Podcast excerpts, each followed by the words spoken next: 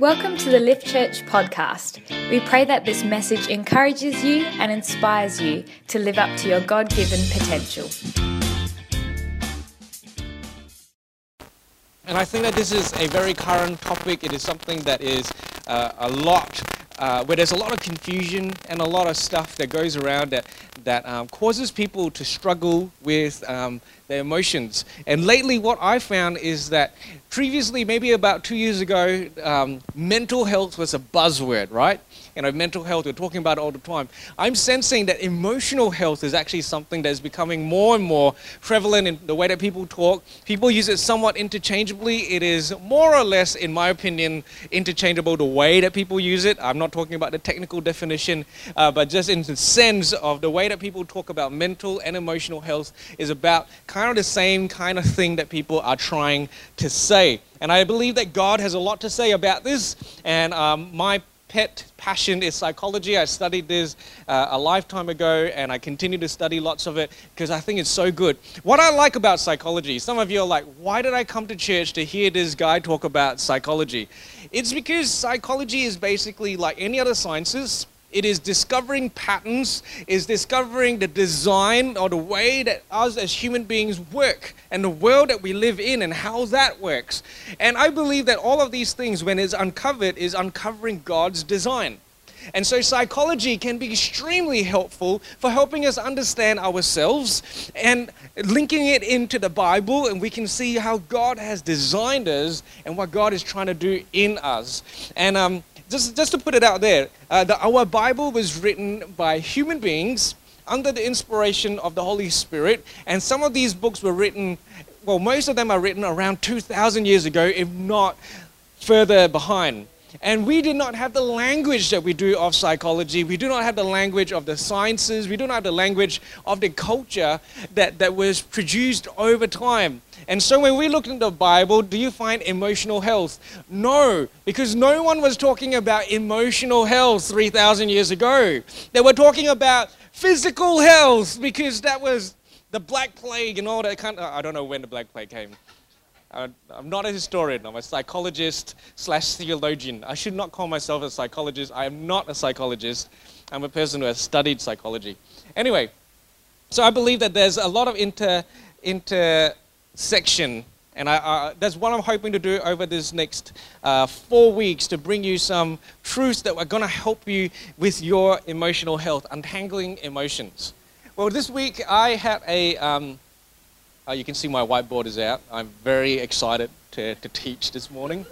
Um, and, you know, this week I caught up with my psychologist, and over the last couple of um, sessions, we have been talking about something that I discovered about myself about a year, uh, more like nine months ago.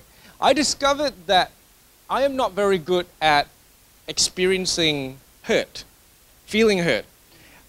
And, and in my line of work, it is actually quite dangerous not to know when I'm hurt. You know, if you can imagine that, that leprosy, for example, can cause a person not to feel pain. Um, and so when they don't feel pain and their arms are in the fire, they could completely burn their whole arm off without knowing it because they don't feel the pain. And on an emotional level, I think I was a bit of an emotionally leprous person where I did not feel pain. I did not feel hurt, and I kind of continued on in life. But what I discovered is that there was one particular situation that awoken me to this, um, this condition in myself, I guess. And uh, I, I, went through a relationally difficult situation just over a year ago, and I thought that, yeah, you know, I had closed the book on it, I had dealt with all the issues and all that had happened. But then I did not realize six months later that I realized I was hurt. I was making decisions out of that hurt. I was making decisions um, to do with other people based on what was happening, what had happened, sorry, with another person. And this hurt manifested itself in my future and can continue to manifest itself in my future because I did not deal with the hurt in the first place. And so I went to my psych and I said, I don't feel hurt. There's something wrong with me. And uh, uh, we talked about the situation, and she pulled some stuff out, and then we did an exercise. And she got me, and you can do this in your time. It's kind of an interesting exercise. Um, if you start completely bawling your eyes out, stop and go find a real psychologist. Um, but what she did is that she got me to draw a circle. Um, and she said, okay, so inside this circle this is whiteboard. Can you guys see it? In this circle is the, are the emotions that you are comfortable with. Comfortable with feeling, comfortable with expressing. Outside the circle is what you're not comfortable with. And then she got me, um, uh, she started to throw certain emotions out at me. And the first part of it was that I, start, I was supposed to categorize these based on growing up, what I thought when I thought back to my childhood, uh, my, my teenage years, and all of that. What are some emotions that were in here, what were out there? And then so she would say stuff like happy. Okay. I was like, I, I think I can handle happiness. I think I'm comfortable with feeling happy and expressing that I'm happy. Not such a big issue. And then we, uh, and then she threw another one out. I think it was sadness. I was like, oh, okay, sadness. Now she told me there was only two categories, but I'm the way that I am, and so I, I put some stuff on the line because it's just the, the way that I am. Uh, there was sadness, and then there was um, things like shame. And then um, there was an interesting one. She said care. Care is not really an emotion, but we put care in there. Uh, disappointment. And then, um, and then from there, then, then we disappointed. That's what it says. Um, and then she said, okay, now switch. And then she gave me another pen. And then she said, now think about these same emotions and where you're at right now. What are you okay with? You draw a line under the ones that you think that you're still maybe about the same. It's okay, that's about the same. Um, and then, um, yeah, I think that was about the same. I was like, maybe that's a little bit closer. Uh, that maybe, yeah, that can kind of go in a little bit, and, and all that kind of stuff. And, um, and we did this exercise, and I looked at this piece of paper, and I looked at all these emotion words, and, and there was something that was quite interesting to me that my psychologist did not give any value judgments on any of these emotions. We, we just talked about them. We talked about them as though they were neutral things. And it was a little bit strange to me because I think quite often when we look at these emotions, we have a value judgment about these emotions. We immediately go, happy is a good emotion. Happy is good. We want happy. Sad, no, oh, sad. You don't want sad. No, she just talked about whether you were comfortable with it or not. She didn't talk about whether it was necessarily a good thing or a bad thing. And that kind of made me think about emotions. And I have been on this journey. This is just a recent example of what God has been unpacking for me. But I started to think about how I relate to emotions. And I started to see that I had a lot of wrong understandings about emotions. I had all these value judgments around it. I had all of these ways of dealing with it. And in particular, I could see that for myself, there were a lot of emotions that I simply suppressed and did not want to know about in me. And that, as I've already explained, led me to a lot of issues. But I think that there are things that we need to understand about emotions. And over the next few weeks, we're going to talk practically about dealing with emotions, but today I want to talk about what are emotions. I want to give you three truths about emotions that I believe are going to greatly help you understand yourself and understand your emotions. Are you ready for it? Three truths about emotions. Number one, turn to the person next to you and say, Number one, wake them up if they're sleeping. Number one, the first thing that you need to know about emotions is that they are created by God. Emotions are created by God. Now, you might think that that's a very simple statement, but it's a very profound statement because emotions, we have been created by God.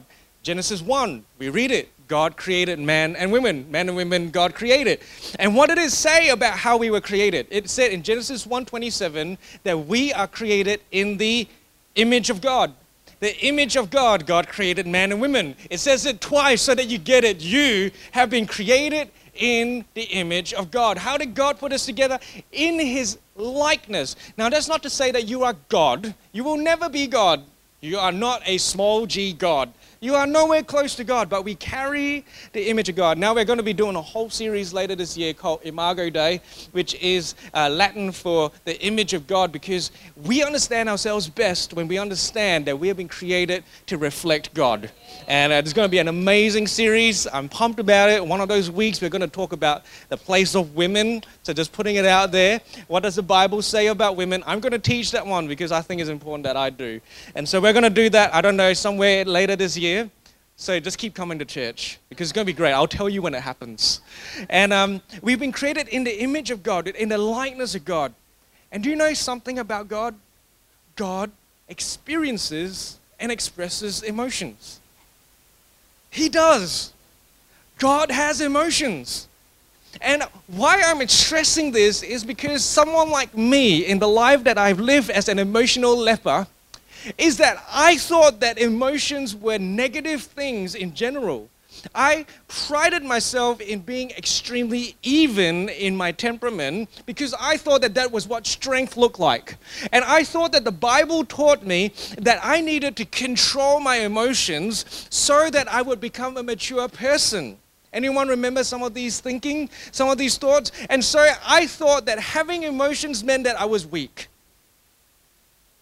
And I never appreciated my emotions because I just simply thought that they were things that would just simply distract me and make me weak. And when I started to understand that emotions are created by God, designed by God, in fact, God has them, it blew my mind.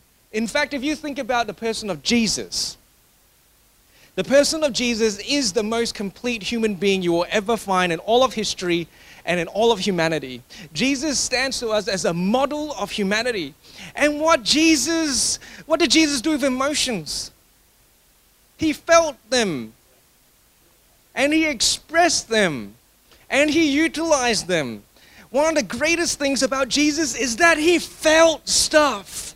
One of the verses I love when you look through all of the Gospels, it says time and time again Jesus saw the people and he felt sympathy. He felt compassion for them. Without his compassion, Jesus probably wouldn't have done half the stuff he did on earth. And then the Bible goes on to say that Jesus was tempted in every way, yet without sin. That means temptation cannot happen without emotion. For example, if you hate cats, if you just don't like cats at all, and I'm trying to tempt you by saying, Will you cat sit my cat? You will feel nothing about it. You or oh, maybe not hate cats, but if you don't really like cats, you'll just be like, Why? Why is this happening? There's no emotional connection to your cat right now. You can talk about it being cute and fluffy, you can talk about it having a personality. I don't see how a cat can have personality. So stop. No, there's no emotional connection there. There is no temptation, therefore, for that to happen. So Jesus was tempted. Why? Because he had emotions. And yet he was without sin. And so we can see that Jesus experienced emotions as part of his human experience. We need to give ourselves permission to experience and to express our emotions. You know, one of the things that I learned last year that, that really deeply impacted me is that there is this sense that some emotions are almost poo pooed in church, shall we say. When someone comes in and they say, I am feeling confused and a little bit doubtful about stuff, suddenly, what are people's responses? Oh, you need to have more faith. Oh, why is your faith so small? Oh, ye of little faith. Step out of the boat. I'm like, what boat are you talking about? Your crazy ship has already sailed. I do not want any part. But you know what I mean? There's that certain sense that there are certain things in churches that we stop people from talking about. And can I even say that there are some emotions that probably carry negative connotations that we might need to become more comfortable in expressing.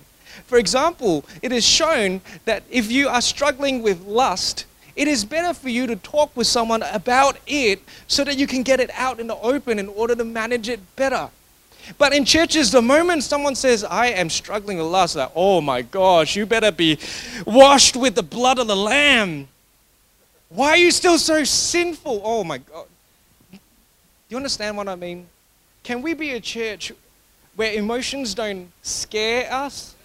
Where emotions are not something that we're not allowed to talk about? Where when we are struggling, we are able to say, hey, I'm struggling.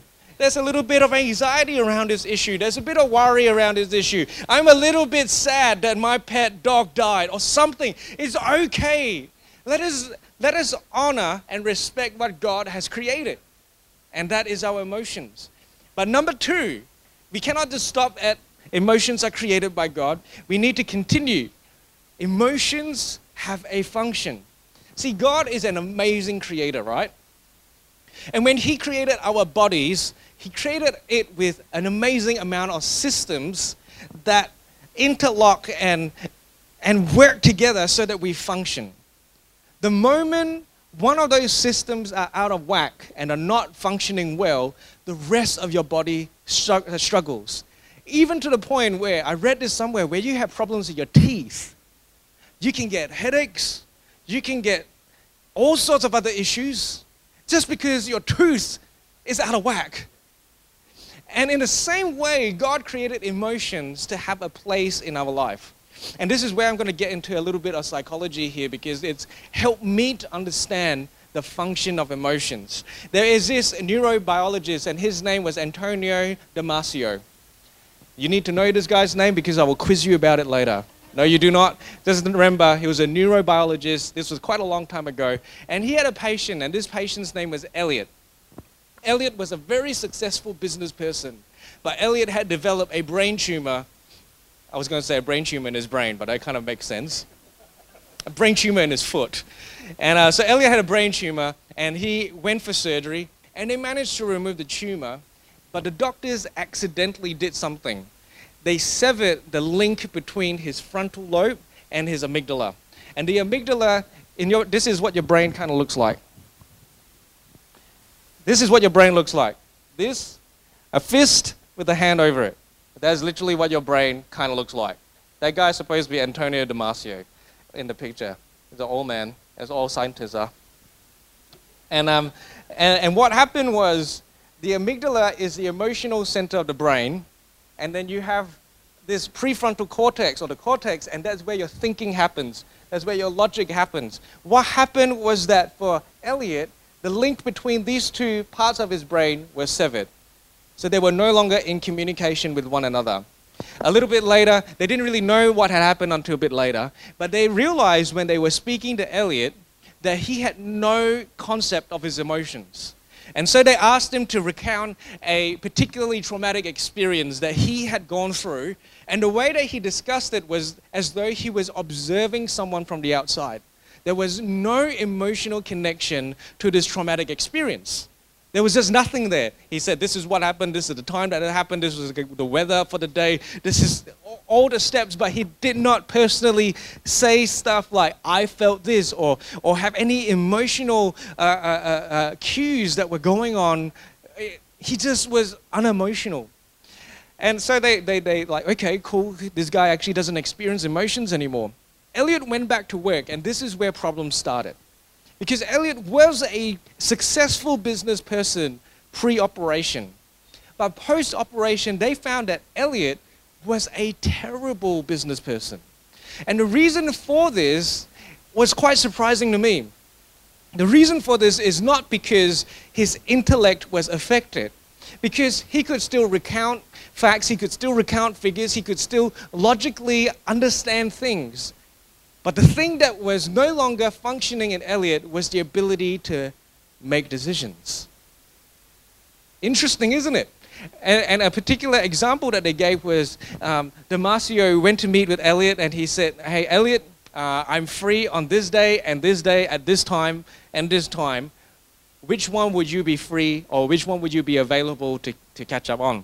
And Damasio, uh, sorry, Elliot was able to list and this is what he did. He listed the pros and cons for each of those meeting times, but he did not make a decision. He could not make a decision. Can you imagine that? He's like, well, this time is good for this and this, but not so good for that. This one's good for this and this, but not so good for that. I don't know. I cannot make a decision. What happened for Elliot is that he was no longer in touch with his emotions and he was therefore unable to make decisions in his life. There, God has created us with emotions, and in particular, a key part of our emotions is to give us a link. This is what psychology is showing us now is to give us a link to our values and what is important to us. And that those values, they do not have to be deep values, they do not have to be amazingly complex values, they just simply have to be what is important to us and what we want to pay attention to. So Elliot was unable to make a decision because he did not know what to focus on. And so, logically speaking, because there was an equal amount of pros and cons on both sides, he was unable to state a preference. There was no attention that he was able to give to either one because he had no emotions. So, God has created our emotions, and He's created our emotions with a function, and that function is to give us a link to our values and to what we hold as important. Make sense so far? And so, out of these values, we make decisions. When we don't know what we value, we are unable to make decisions. Are you following me so far?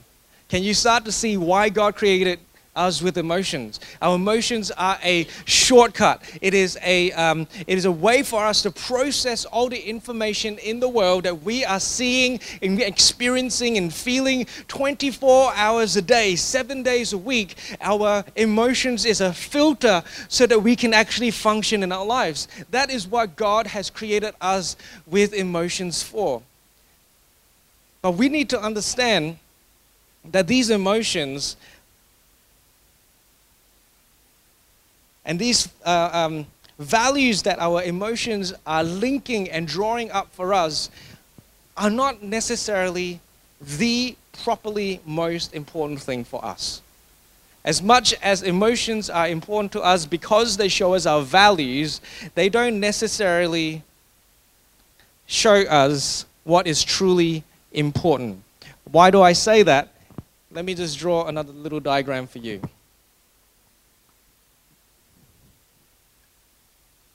Sorry, he's making a sound. That's me. For you, it can be you. And for us, how we operate is that our emotions give us information that comes from our values. Make sense? These values, where do they come from? These values come from your experience, what you have encountered. That's basically it. That's how those values are formed.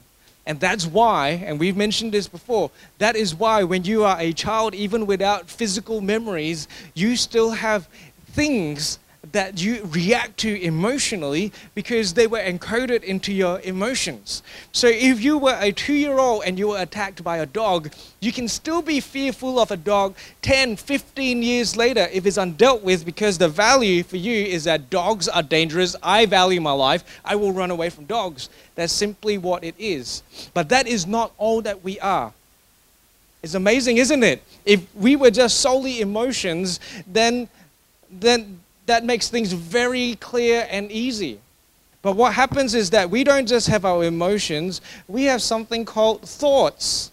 We have our intellect. And those two parts are working together to form who I am. And the interesting thing is that these also need to interact with one another because what happens is that oftentimes there are more than one value that your emotions can draw on.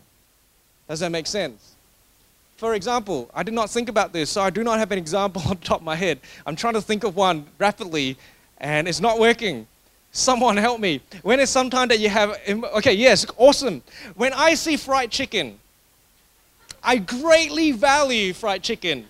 I love fried chicken, and my emotions are, are, are intrigued by these fried chicken that I see. At the same time, I've got another value, and that is I want to live a full life. I do not want to live a fat life. And so I have these conflicting values that are flooding into my emotions, and my thoughts help to filter them through and work out what I am, who I am. Am I a fat person? Or am I a fit person? Making it super simplistic. If you like fried chicken, eat it all the time. I'm not making any value judgment whatsoever. All right? So, this is a place of emotions in our life. It works at this level. Now, I want to give you the third thing about emotions, and then we're going to really get into some interesting stuff today. There is a purpose to our emotions. And when there's something has a function, it always has an end product.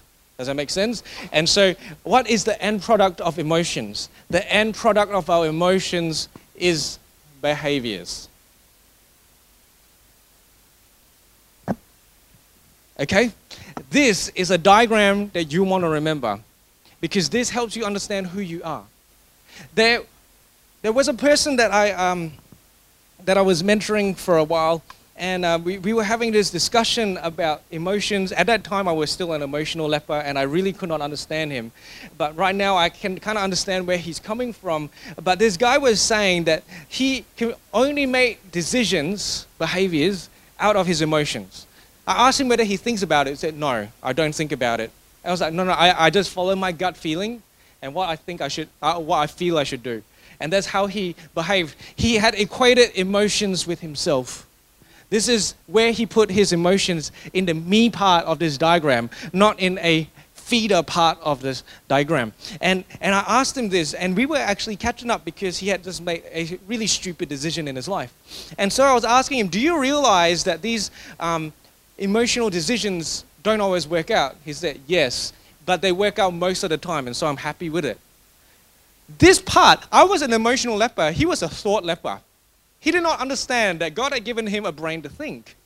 And therefore, his behaviors were completely linked to emotions, and it was only a portion of him that was being lived out.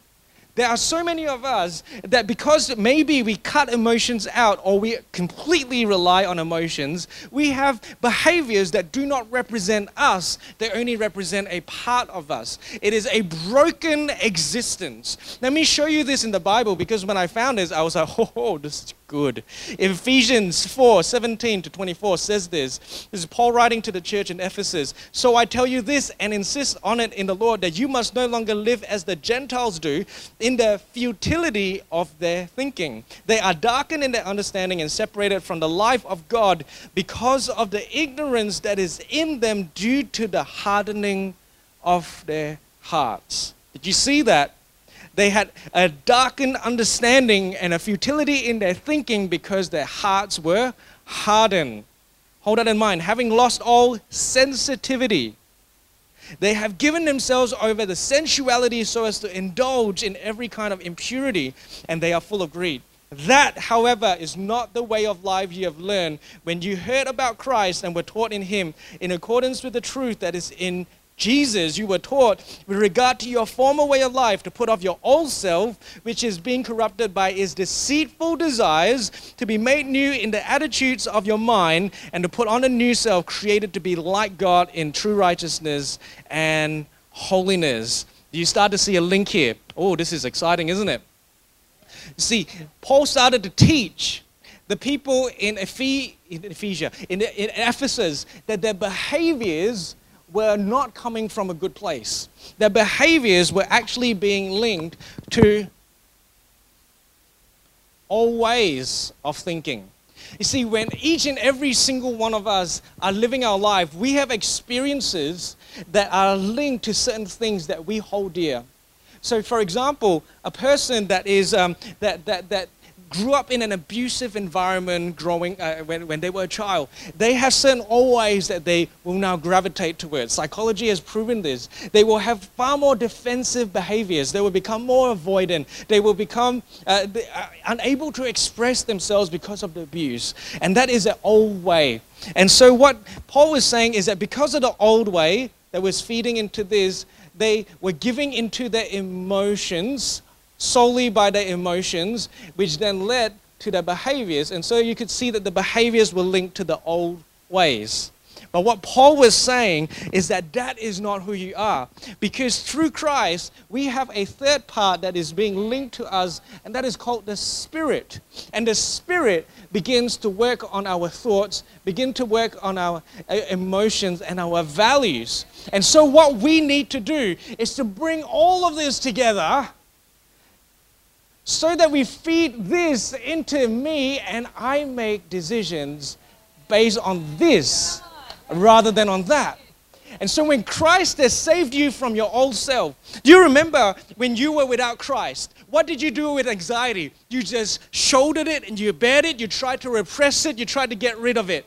Right? But with Christ, God is saying that anxiety is able to be filtered through Him, to trust Him. When my value becomes God is my true value. That God is able to bring strength and courage and bring discernment into me, then I'm able to live out of that rather than that. There are some of you that are decided that you are incapable of doing things in your life. And because of that, you have shortchanged yourself because you stopped doing things that will help you to grow.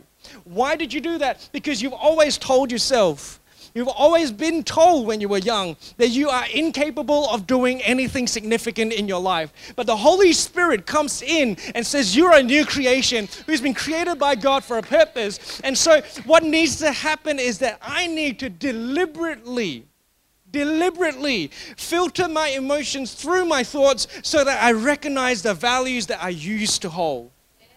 That I used to hold. Because when I don't do that, what does Paul say? What does Paul say in Ephesians 4? It says that we become insensitive. It's kind of strange because most people that live out their emotions tend to be the most sensitive, isn't it? But they're only sensitive to a small part of themselves and they become insensitive to everything else about their life. God is trying to bring in us this strength, this newness, this greatness that He has designed you with, but so many of us, myself included, are shortchanging ourselves because of our old ways that are affecting our values, that is then filtering into our emotions, and we are making decisions without consideration of any new thoughts that God is bringing to us. How do I know this is true? Romans 12, verse 2 says this Do not conform to the patterns of this world, but be transformed by the renewal of your mind What's the renewal of your mind look like? It looks like being able to spot this and go, you know what? As much as that was my truth, as much as that did affect me, as much as that did happen to me, I'm able to say, I want a new value. I want my value to come from God. I want my value to come from what God is doing in me rather than what happened to me. Some of you need to understand there's so much more for you than what you give yourself credit for. But some of you need to understand that you've become insensitive to the Spirit. Ephesians 4 continues to say that because of that, because of their insensitivity, they were given over to sensuality. There's another word that seems to be talking about feeling, sensuality. But sensuality has only to do with one particular emotion, and that's pleasure. And when you do your research on the emotional pleasure, you will find out that pleasure is one of the most dangerous emotions out there. Because pleasure promises so much but gives you so little. Pleasure tells you that in the moment you'll be satisfied, but satisfied for how long? But satisfied to what extent? Pleasure tells you you'll be satisfied, but doesn't tell you that in the long term you'll be damaged because of this. And so when they became sensual, they were actually living self-destructive, self-destructive behaviors. And God is saying that there's something more for you. You know, I want to I wanna finish off with this story to help possibly bring all of this together. If you take a picture of this now, I don't know whether you're going to remember what's happening. I do apologize, but I hope that you can kind of understand what I was trying to say here. But um, mid last year, it started my emotional revolution. my emotional reformation, if you will, in myself. And a part of this, what happened was that I was at um, a Hillsong conference, and on the final night, and some of you have heard the story before, think about it uh, and, and listen to it through the lens of emotions and what I was going through. Maybe it'll help you understand this a bit more. Uh, but, but on the final night, God put on, uh, the, the speaker said this line, it said, some of you have stopped pouring out because of hurt in you. And I was like, no, that's not me. I kind of like, yeah, you know, all these immature people holding on to hurt, you know, in this room, 20,000 strong. It's like, yep, not me. God purposely took that moment and popped someone's head into my mind. And immediately I laughed. Honestly, I was like, what's this all about, God? Haha, nice trick. I was like, no, I'm not hurt by this. This is not an issue. And God said, yes, you're hurt. You just don't want to acknowledge it. And uh, I'm giving you a short version because a lot of this took the next six months for me to process and for me to work through. I'm giving you the short version, of what I discovered along the way. But on that moment, as I said, okay, maybe I am hurt. And I opened this up a little bit more to see that there was some stuff on a deep level that had taken place in my life. I started to cry. And I started to, to, to say, I, I have been hurt. That person said and did things to me that wounded me, that spoke to me, that took away from who I thought I was. And it hurt. It sat there. I just didn't want to acknowledge it. I thought I had dealt with it simply by not giving it any attention. But God was saying to me, no, you need to deal with it in a healthy way. You need to bring better through truth, godly truth into it. And this is how he did it. Because he said, you have stopped pouring out and caring for people the way you should, the way that I've designed you to because of that hurt. And over time, I discovered that it wasn't just this one person that has stopped me from caring for other people. There was actually a series of people that I had cared for over my journey. Um, and I, I, had seen that many of them actually didn't get very far in their life.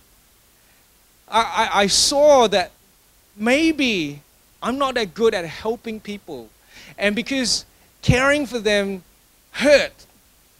Because caring for them and pouring into people that make their own choices and live their own life, it hurt. I, I developed this way and this value of like, if they really want it, they will come to me. If they really want me to help them, they will be the one that is proactive in this. And so that was the kind of value I was living out. I had pulled myself back from caring and loving people the way that God had designed me to because of that. And so, what God told me to do, and I say this with permission, but God put on my heart to adopt Robin as my daughter. And He said this, and this was probably like 10 30, probably closer to midnight, Friday night, after a whole week of conference. And I was like, this is probably just bad mee goreng that I just had. Because uh, why would she want this? And what the heck am I supposed to do? That was my kind of thinking. But it was still there the next day. And so I went to Beck in the morning. And I was like, Beck, God's put something on my heart. He said, then I'm hurt. And I started crying again. I was like, crap, this old stuff. Why does it take so long to deal with? Number one. And I said, and God's telling me that I need to uh, be more active in Robin's life, which is something up here, isn't it? And, and, and so God put that on my heart, and amazingly to me, Beck said, You know, God actually told me this yesterday. And I was like, Why are you setting me up, God? And so I had to change my behavior. Where I had previously held people away, I was now like, Okay, I'm bringing you right in. Yep. So I spoke with Robin. So this was with Beck's permission, and now I needed Robin's permission for this to work. And I said, Robin, do you want this? And she said, yes, which again was like, this must be God. It must be God. But let me tell you what happened from there. What happened from there was a realization that my emotions were not dangerous, but they're actually super useful. They were designed by God for something. See, when Robin said yes, God graced me to be her dad in a not not in a, not in a physical dad way because that doesn't work, but in a in a more emotional, in a more um, mentoring, more coaching type way, a spiritual way. But what happened was that when I chose to do what God had put on my heart to do, even though my emotions were not quite there yet, God changed these things. And I started to get what I can only describe as dad emotions. Out of a value of I really care for Robin now, and this is scary how much I care. And these emotions were now coming out, and, and, and, and it was like the dam had broken. Where I did not understand emotions, suddenly there were these emotions. And I started to think, why does no dad ever talk about their emotions? Why do we not talk about dad emotions in church? Because there's a whole bunch of guys that think that being strong means to suppress their emotions, when in reality, God has given us emotions for a specific reason. Over the next six to nine, well, however long it is now, there are moments where I suddenly get deep worry for Robin. It's in the middle of the day and I'm going about my life. My life. My detached personal life. And suddenly there's this worry, this dark worry that is in my soul. And I'm like, what the heck is this? And I start to pray. I start to bring it to God. I start to bring all of me into this process. And I discover that God's telling me, you need to pray for your daughter. And I'll pray for her. Sometimes God gives me a word, and I'll send it to Robin. I'll say, God's put this on my heart. I remember at least three or four occasions where Robin tells me that that was exactly what she needed in that moment.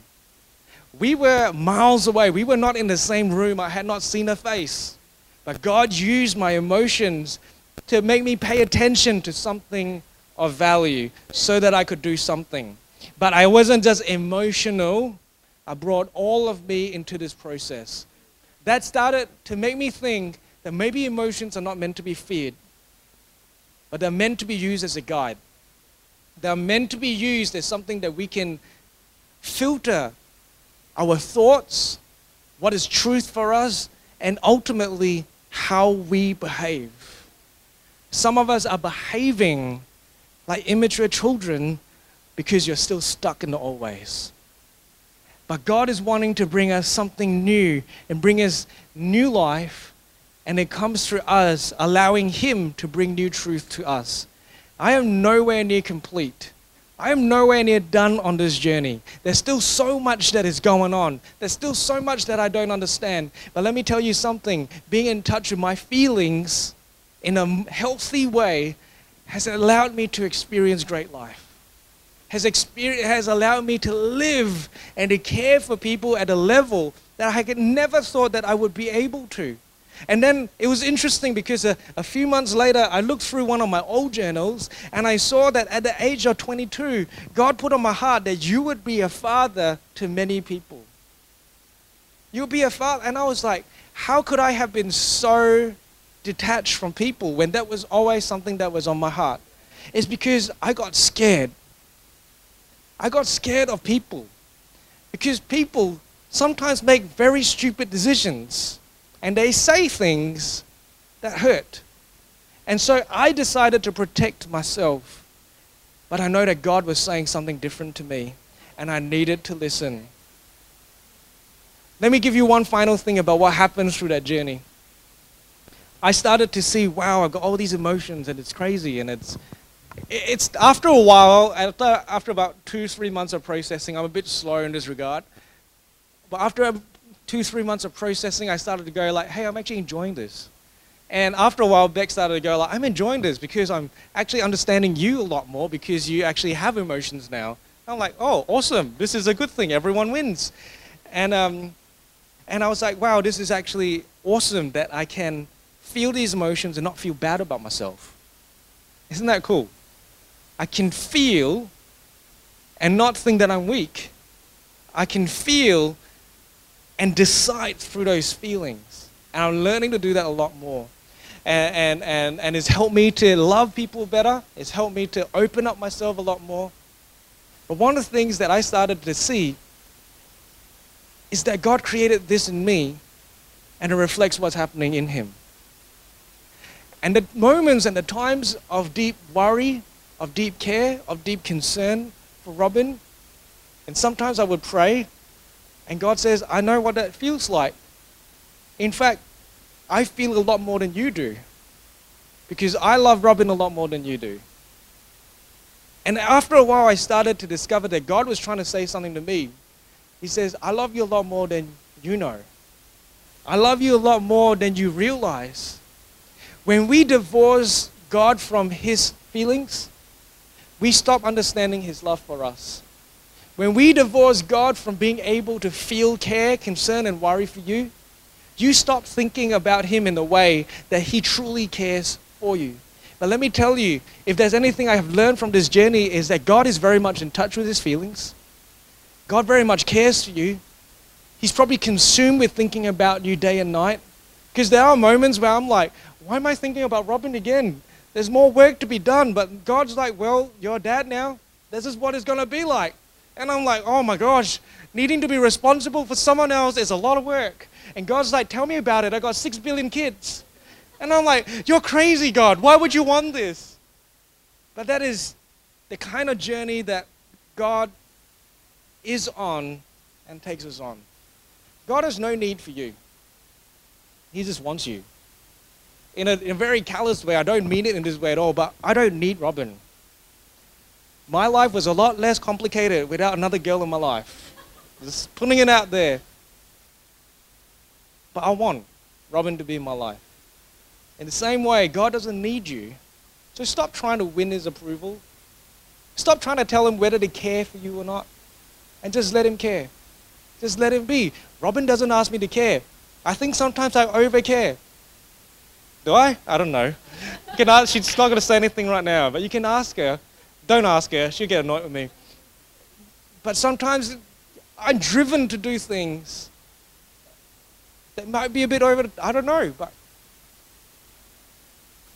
isn't that what God does to us? If we can get the band up this morning, we can move this whiteboard away. I hope that there's something in there that you can understand a bit deeper. One, God created us to have emotions. Emotions have a function, it directs our behaviors. I hope you understand the complexity and all the stuff that needs to interact in creating behaviors in us. But this morning, before you go home and you think about anything else, how is your relationship with God? Do you let Him care for you? Do you understand that God has this deep desire to be with you? I read about this a little while ago. There's a picture that was drawn, that was painted by one of the famous painters of the past.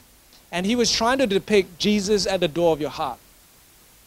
In Revelations, it talks about how Jesus stands at the heart, door of your heart and he knocks, waiting to be invited in. But there was one thing about that door that this painter did that was a bit interesting. You see, where Jesus was standing at the door of his heart, there was no doorknob. The painter had deliberately not put a doorknob on this door because he was trying to depict the thought that Jesus stands at the door that he doesn't open, but it is open for him. Jesus stands at the door of your heart and knocks. Whether you want him to or not, whether you let him in or not, Jesus still stands at that door and he continues to knock. He did that when he went onto the cross. He took away all sin, anything that separates you from his love and that was him knocking at the door and saying, I want to be in relationship with you. Some of us just don't want to for whatever reason. Some of us have allowed our old ways of dictating how God is allowed to behave around us. When the truth is, the healthiest way for us to live is to allow God to be God and for us to simply be His children. For some of you, this is going to be a leap of faith because to be God's child might be something that you're not used to and not comfortable with. But the more I've seen what God is doing in me towards my daughter, the more I see what He already does toward me as His son. He is safe, He's caring, He is love. I can trust Him and I can allow Him to love me and the more I've gone on this journey and the more I allow God to love me, the more I feel life coming into me. And the Bible says that the fruit of the Spirit is love, joy, peace, all of that kind of stuff. What is it saying? Is that the Spirit is coming in and is teaching us new values in order that we can access all of that stuff. If you truly want to love, if you truly want life, you need the Spirit in you, bringing new truth, bringing new life into you. I want to lead you into a prayer this morning. If you want to invite Jesus in as your Lord and your Savior, everyone, if you can just help me out by just closing your eyes for a moment so that no one's looking around and just repeat this prayer after me. Dear Jesus, I invite you into my heart. I know you've been standing at the door. I know you've been knocking. And I want to let you in. Be my Lord and my Savior. Be my dad. Love me. I allow you in. Amen. Thank you for tuning in today. If you would like to find out more about Lift, check out our website at theliftchurch.com.au.